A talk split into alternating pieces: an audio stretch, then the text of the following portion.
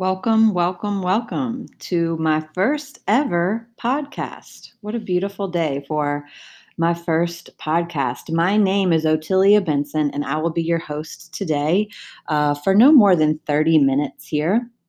Uh, I am the curriculum director for ELA, English Language Arts and Social Studies, um, at a charter school network in New Orleans, Louisiana, by the name of Community Academies of New Orleans. Um, I have been in my current position for about three years as the director of ELA and social studies for that same network. And prior to that, I was a teacher in one of our very own classrooms. Um, our charter school network services four fantastic schools in the New Orleans area, including Esperanza Charter School, Foundation Preparatory, and Lafayette Academy Charter School, both our lower school and middle school campus. So prior to my current position, I was a seventh and eighth grade English teacher at Lafayette Academy Middle School. Currently, as the curriculum director for ELA and social studies, I work very closely with um, what we call the academic team in central office, composed of our chief academic officer, our curriculum director for math and science, as well as a director of English learners and a director of student support services. Um, that beautiful team works very, very closely together to make sure that the teaching and learning across all of our buildings is exemplary and is what our students need to achieve their academic goals. Yay! Yay for academic goals and reaching them. Today, we're going to spend some time together um, talking about teaching and learning with technology in special education. Uh, this is coming to you via our Pearson Revel textbook, which is integrating educational technology into teaching, transforming learning across disciplines. And chapter nine was devoted to teaching and learning with technology in special education. I chose this chapter because I felt that it was unique in that it cuts across teaching and learning of all school content areas. So while I specialize in ELA and social studies, and those are truly my, my most passionate content areas, the information in this chapter extends beyond my comfort zone into the maths and sciences and other co curriculars that we offer at community academies as well. Despite the increasing technological resources, researchers are arguing that technology is underutilized, especially for students with disabilities. And yet, these are our learners that stand to benefit the most from technological affordances.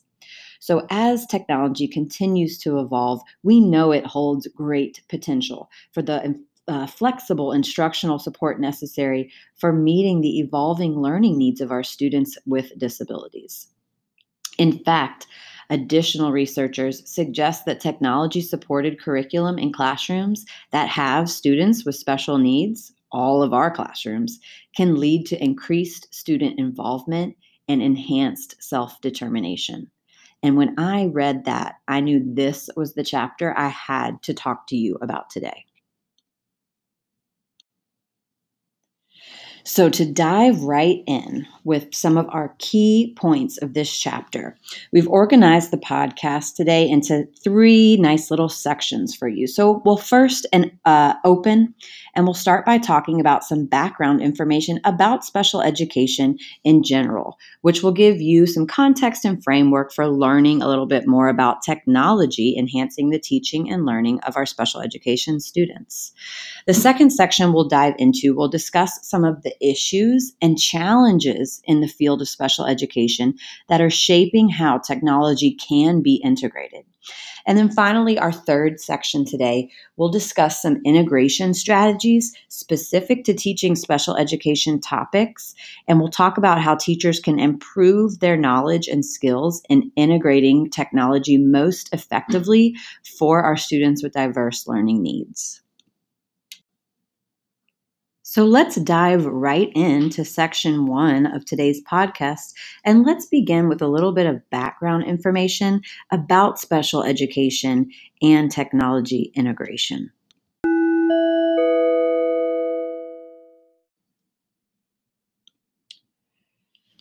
The Individuals with Disabilities Education Act, also known as IDEA, which was passed in 2004, and it is the federal law for protecting the rights of children and youth with a disability and their parents, defines special education as specially designed instruction at no cost to parents to meet the unique needs of a child with a disability. 6.5 million students with disabilities are served under IDEA for special education as of 2016 the number of students with disabilities spending the majority of their time in general education settings has increased continually. For example, in 2013 to 14, approximately 95% of students with disabilities who were served under IDEA were enrolled in regular schools, and about 60% of these students spent most of their time, 80% or more, in a general education setting.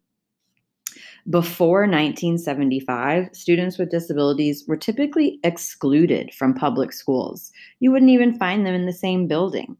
But as special education programs began to take root in U.S. public schools in the late 70s, early 80s, specialized instructional services for students with disabilities were provided in separate special education classrooms. However, by the mid to late 1980s, experts called on special education to mainstream students with disabilities into appropriate classes in their general curriculum. So by the time the IDEA was reauthorized in 1990, the mainstreaming argument had evolved into advocacy for what we refer to today as inclusion.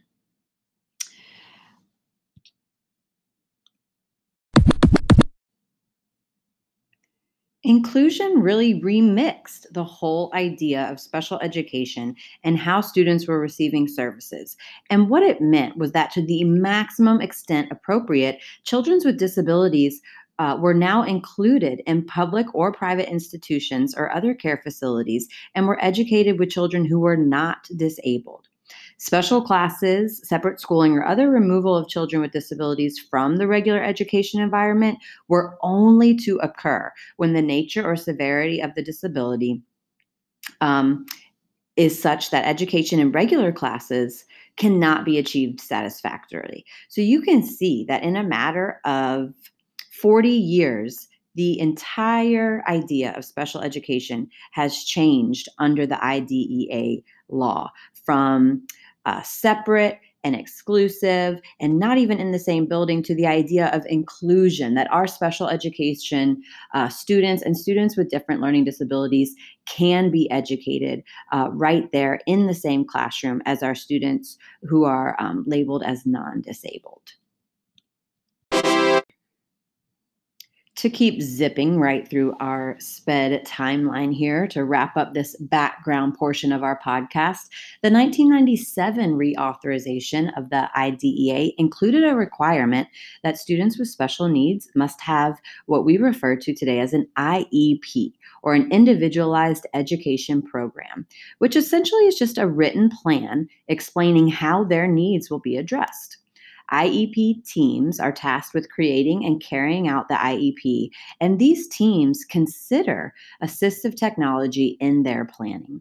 In fact, advocacy for this mandate was based on the observation that the marketplace had produced many assistive technology solutions that weren't finding their way into schools and classrooms. As a result, students were losing considerable opportunities for accessing and engaging in the curriculum. Hence, the Assistive Technology Policy Initiative sought to ensure that the potential of technology for students with disabilities was realized. I wanted to also share a comment by Judy Heumann. I hope I'm doing her name justice, who was at the time the Assistant Secretary in the Office of Special Education Programs in the U.S. Department of Education. And she captured the critical need for specialized technology used by individuals with disabilities in her quote. She says, For most of us, technology makes things easier. For a person with a disability, it makes things possible.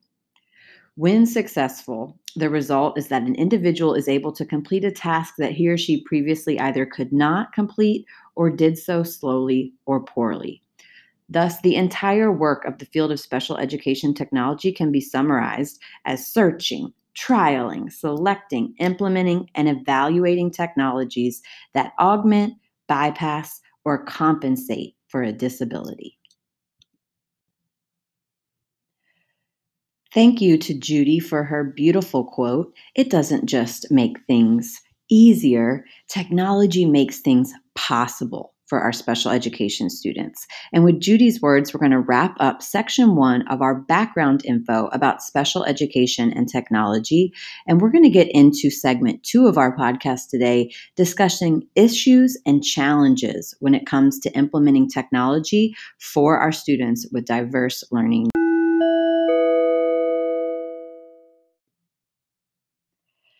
Let's start with issue number one computers. As computers became commonplace in schools, individuals with disabilities encountered access problems. This usually involves something like the keyboard, the mouse, or the monitor, thereby creating an obvious need for assistive technology. By the mid 1990s, computer manufacturing industries began to install accessibility control panels on every computer that was shipped in the United States. This development marked the beginning of the accessible mainstream technology movement. That is, technology developers began to explore the intrinsic barriers encountered by, encountered by individuals with disabilities and were starting to seek solutions that could be built into hardware and software.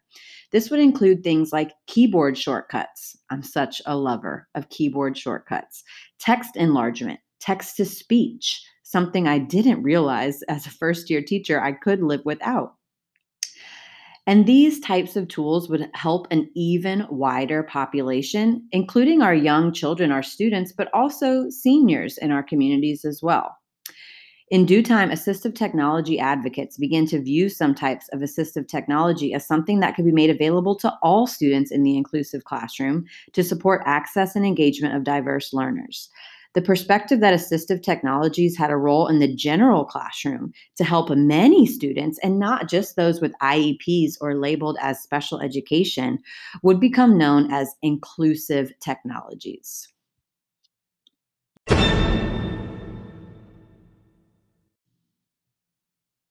Yay for inclusive technologies. So, even though computer manufacturers began to make adjustments to make sure that more assistive technology was provided in all of their devices, which led to the, wonderful thing called inclusive technologies, there were still many challenges that teachers were facing in knowing how to use an education and integrate technology for teaching students with disabilities.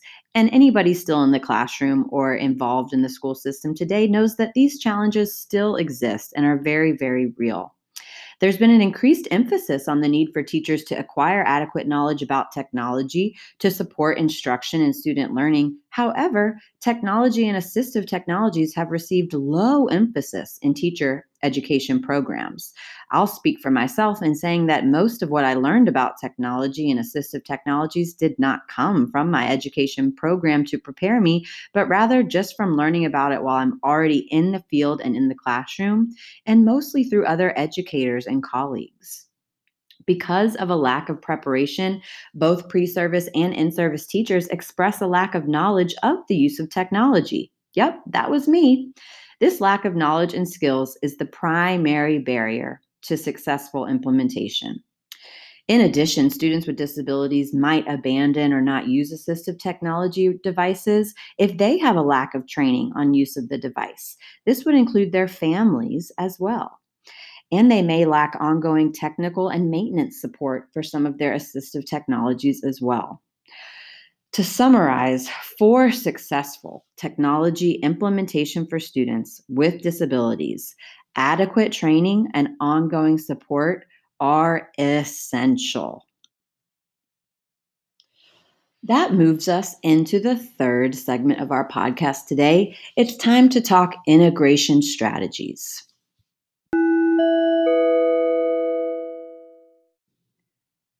To kick off our integration strategy section of the podcast today, we need to break down some terms that we'll use when discussing these integration strategies.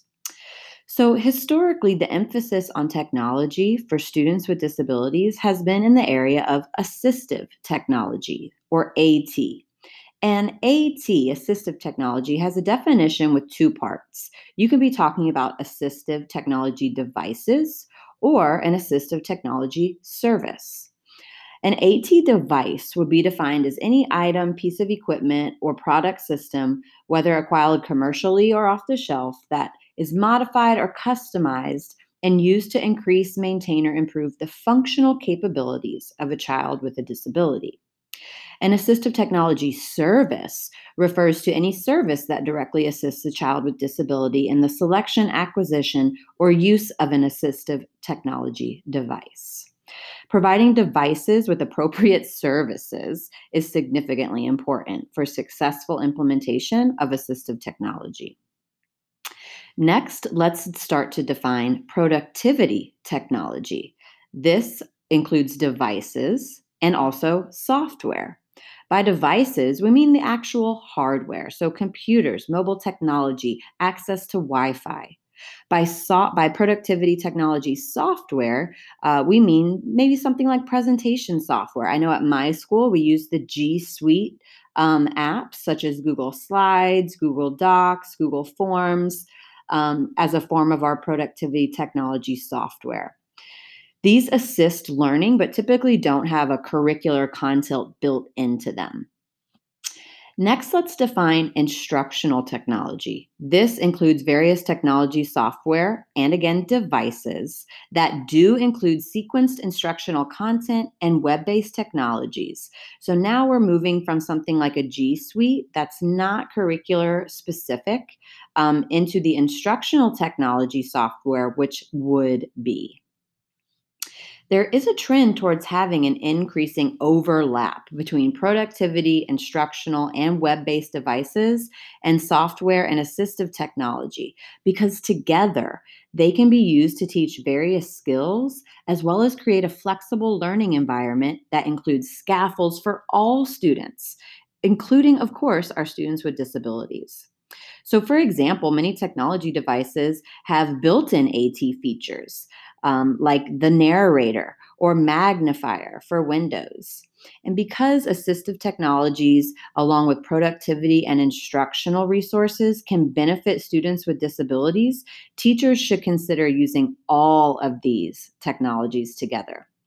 So, to summarize those definitions quickly, we have assistive technology, both the device and the service.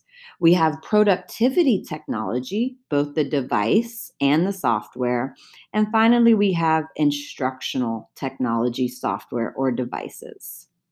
Again, we are encouraging teachers to consider their use of all three as they think about how to implement technology for their students with disabilities. Once a teacher is able to define these terms, the next question that begs itself to be asked is how do I know which of my students need what? The decision to qualify a student for special education services is made by an IEP team. And once a child does qualify for special education services, that team is developed and convenes to create and oversee their IEP. An assistive technology team uh, is not the same as an IEP team, but an assistive technology team would be established within a school district to provide building based and cross building services relative to two key functions they would one, assess students for assistive technology, kind of like a referral for special education services. And two, they would facilitate the implementation of assistive technology devices and services. So the caseload of an assistive technology team is often determined through the IEP meeting. Finally, assistive technology teams may be called on to assist with significant school transitions, like between grade levels or new schools and so forth. This team would be comprised of uh, people including assistive technology specialists, maybe occupational therapists, physical therapists, speech language therapists, and others. I know at my charter school network, some of these um, positions are full time positions in the school, and then some of them, like our occupational therapists, are outsourced through other um, contractors as well. So, in addition to the IEP being a great starting point for who needs what, right? How do I support students with diverse learning needs with technology in my classroom? Another thing that a teacher should be familiar with are two of the core principles that are associated with the universal design for learning. And we'll talk about those one at a time. The first uh, is known as MMR, which means multiple means of representation. This involves providing students with alternatives to acquiring information beyond a textbook. Today's teachers have so many choices when it comes to presenting their instructional content to students. I see teachers do things like um, incorporating YouTube videos, listening to um, a podcast or an audiobook. This podcast right now is an example of multiple means of representation. And some of my students could benefit from listening to a podcast like this to um, relay information from a chapter versus just going to the textbook and reading that chapter um, read t- reading text on a website, l- researching their own topics using um, online search engines, and more are different ways that again students um, can seek out information um, through multiple means of representation. Options like YouTube and podcasts um, and search engines all permit teachers to kind of break out of this one size fits all model, which assumes that all students learn in the same way. And we know from our experience in the classroom that that is so far beyond true. MMR also encourages teachers to use a wider palette of information to reach a wider range of diverse students. So, when teachers are seeking to implement multiple means of representation or MMR, they are valuing academic diversity and they're discarding the historical notion that a particular information source is the only one that my students will need to make it click. In reality, providing students with a menu of information sources is thought to enhance access, engagement, and learning outcomes for both targeted students who we know will struggle with the content, and a large number of other students whom we can't identify in advance but may benefit along the way. Technology tools and resources are critical for ensuring that diverse students have access to appropriate curricular resources to achieve their state level standards. So, after you've reviewed those IEPs or referred students who you think may need special education services, understanding multiple means of representation and how to incorporate those into your daily lessons is a very important integration strategy of technology for our special education students.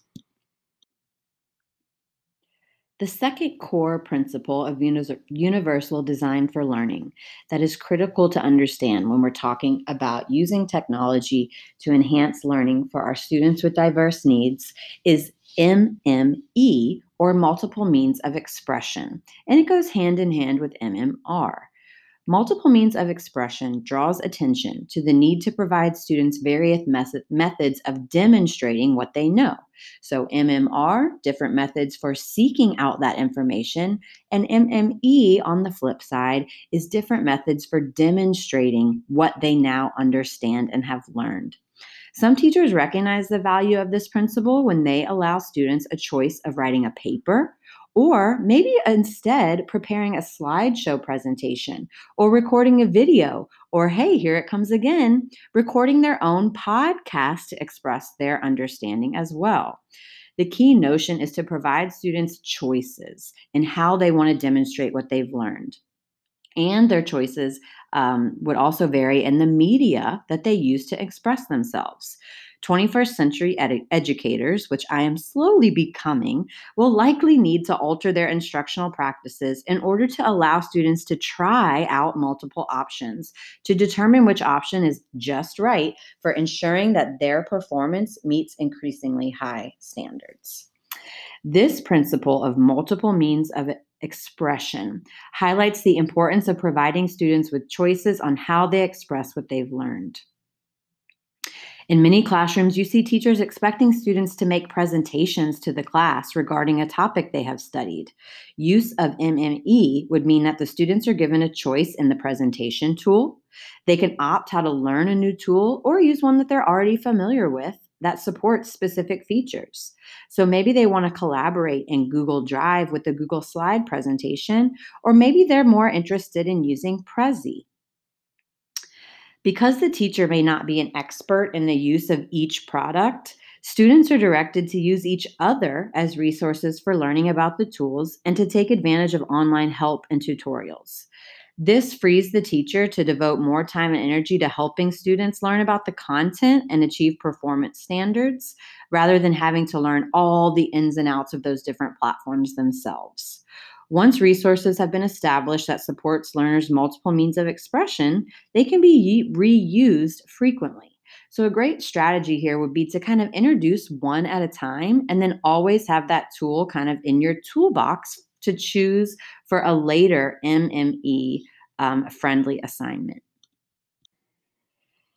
we have defined our terms, we have defined MME and MMR, and now we're going to wrap up our time together today talking about a few specific technology strategies.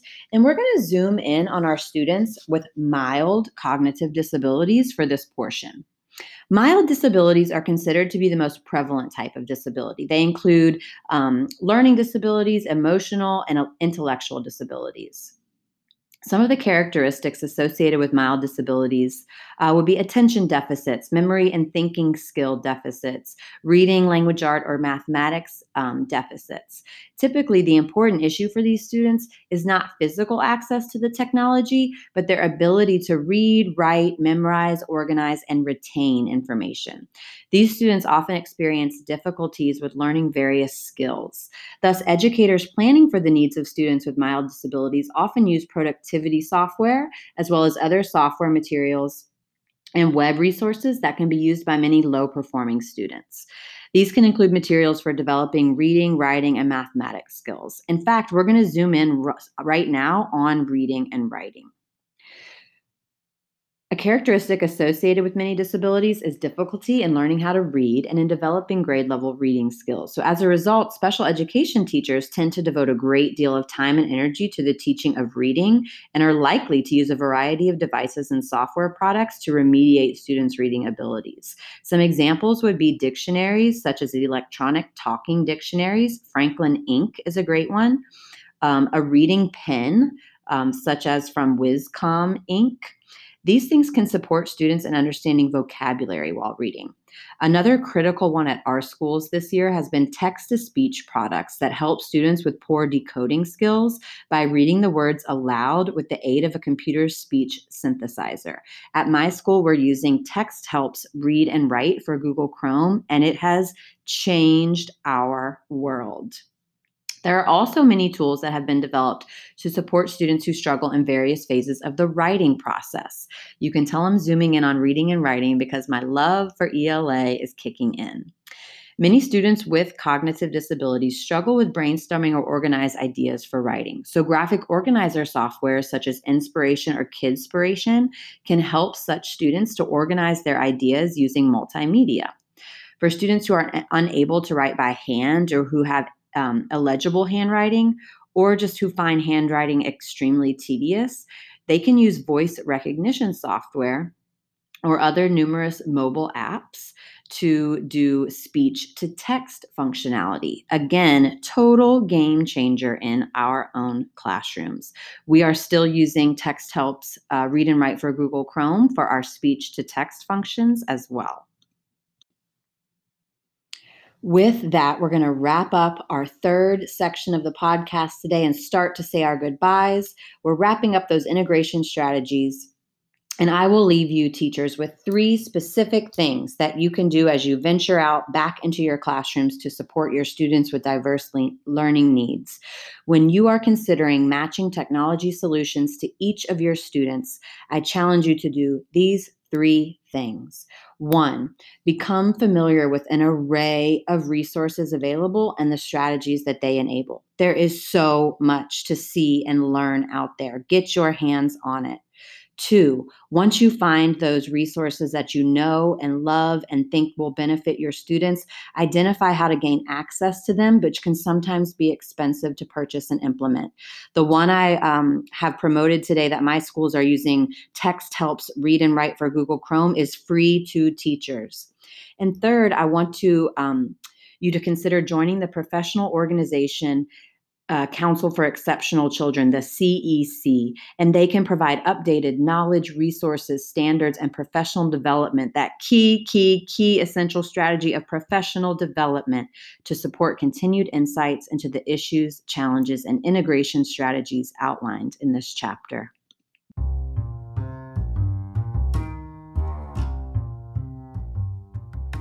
I've been your host, Otilia Benson from New Orleans, Louisiana. Happy teaching and learning, everybody.